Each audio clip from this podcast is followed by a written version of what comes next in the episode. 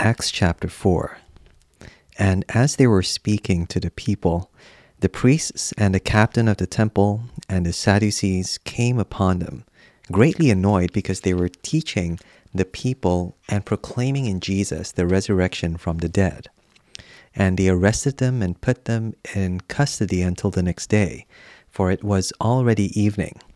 But many of those who had heard the word believed, and the number of men came to about 5,000.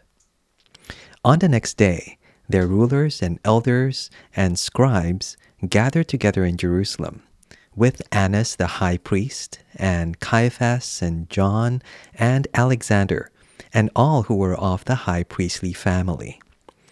And when they had set them in the midst, they inquired, By what power or by what name did you do this?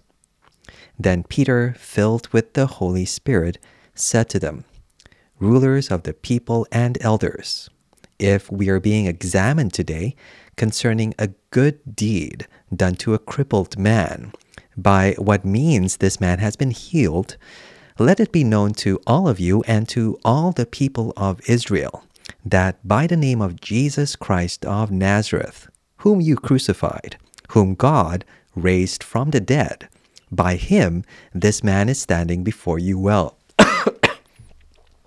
this Jesus is the stone that was rejected by you, the builders, which has become the cornerstone.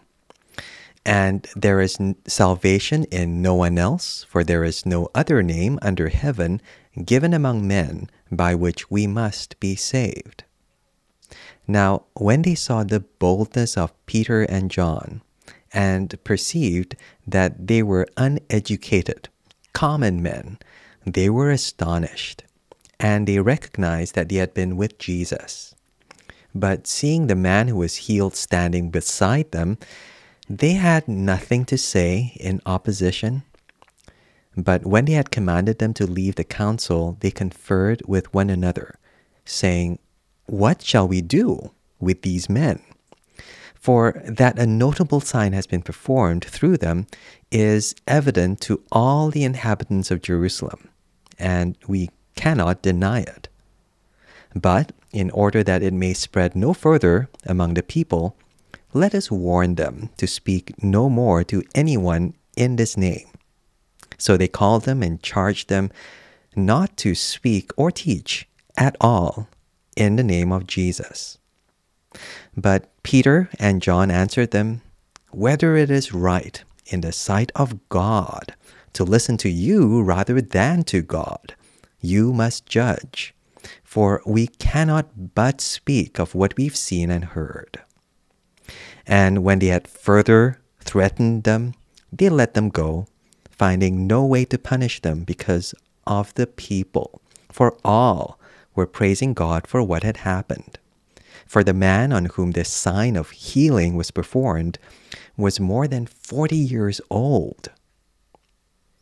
When they were released, they went to their friends and reported what the chief priests and the elders had said to them.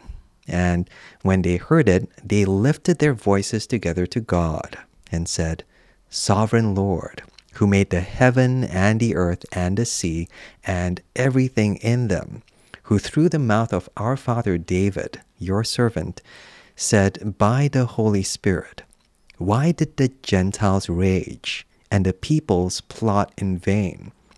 The kings of the earth set themselves, and the rulers were gathered together against the Lord and against his anointed. For truly in this city there were gathered together against your holy servant Jesus, whom you anointed, both Herod and Pontius Pilate, along with the Gentiles and the peoples of Israel, to do whatever your hand and your plan had predestined to take place. And now, Lord, look upon their threats and grant to your servants to continue to speak your word with all boldness while you stretch out your hand to heal, and signs and wonders are performed through the name of your holy servant Jesus. And when they had prayed, the place in which they were gathered together was shaken, and they were all filled with the Holy Spirit and continued to speak the word of God with boldness. Now, the full number of those who believed were of one heart and soul, and no one said that any of the things that belonged to him was his own, but they had everything in common. And with great power, the apostles were giving their testimony to the resurrection of the Lord Jesus and great grace was upon them all.